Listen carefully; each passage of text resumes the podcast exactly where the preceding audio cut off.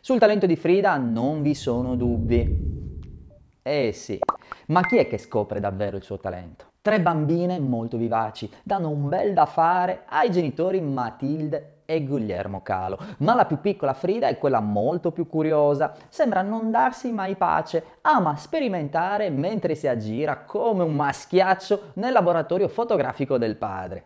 Guillermo Calo, che ha un incarico prestigioso come fotografo ufficiale del patrimonio architettonico indigeno ed ispanico del Messico, vede subito in Frida una certa predisposizione per l'arte, tanto che qualche tempo dopo confessa Frida è la più intelligente delle mie figlie, quella che più mi somiglia. Frida inizia così a conoscere le macchine fotografiche, gli obiettivi, i diaframmi, i tempi di scatto e la camera oscura, sino alle prime inquadrature. Impara in fretta e in breve tempo, diventa una provetta fotografa, aiuta il padre per lo sviluppo dei negativi e la stampa in camera oscura. Ritocca i negativi e le fotografie con microscopiche pennellate, creando così mirabili sfumature. Della sua prima passione per la fotografia, seppure ribelle e un po' insofferente, si conservano alcune bellissime immagini che ritraggono il gruppo di famiglia in varie pose molto divertenti. Il talento della giovane Frida va premiato e i genitori la iscrivono alla migliore scuola di tutto il Messico, la preparatoria, dove accede classificandosi tra le 35 ragazze ammesse. Negli studi si mostra subito eccellente, vuole diventare un medico.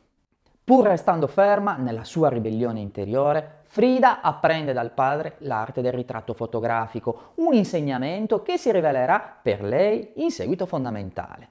Quando inizia a dipingere i suoi autoritratti, Frida ricorda nelle sue memorie quanto fossero stati importanti gli insegnamenti del padre, tanto da dire i miei dipinti sono come le fotografie che faceva mio padre ma il suo profondo amore per il padre, Frida, lo manifesta nel dipinto del 1952, Il ritratto di Don Guillermo Calo, un'opera realizzata a distanza di oltre dieci anni dalla scomparsa di quell'uomo che lei definisce con immenso affetto dal carattere generoso, intelligente, fine e coraggioso.